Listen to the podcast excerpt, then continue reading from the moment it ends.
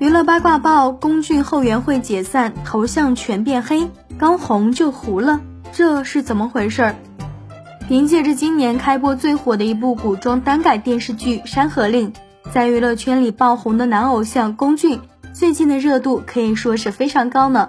而在近些天呀，有很多网友发现龚俊的后援会微博以及他的控评组、视频组等都更换了黑色头像。除此之外，龚俊的官方后援会也在微博中正式解散，新的后援会正在重组中。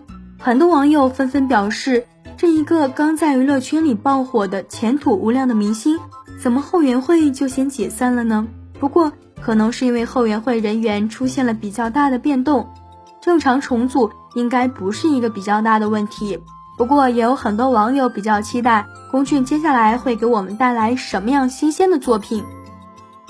而在近一段时间呢，龚俊除了在影视这一方面资源大涨，综艺这一方面的资源也是相当不错的。在前一段时间，《山河令》刚结束的时候，他就被邀请到了《极限挑战》做嘉宾录制，在这一期综艺节目里，给我们带来了一个很大的惊喜。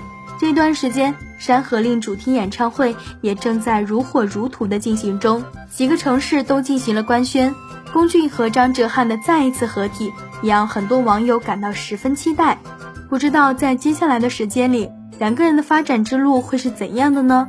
会不会还有合体舞台呢？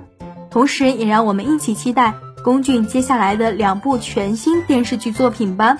本期内容就到这里，下期精彩继续。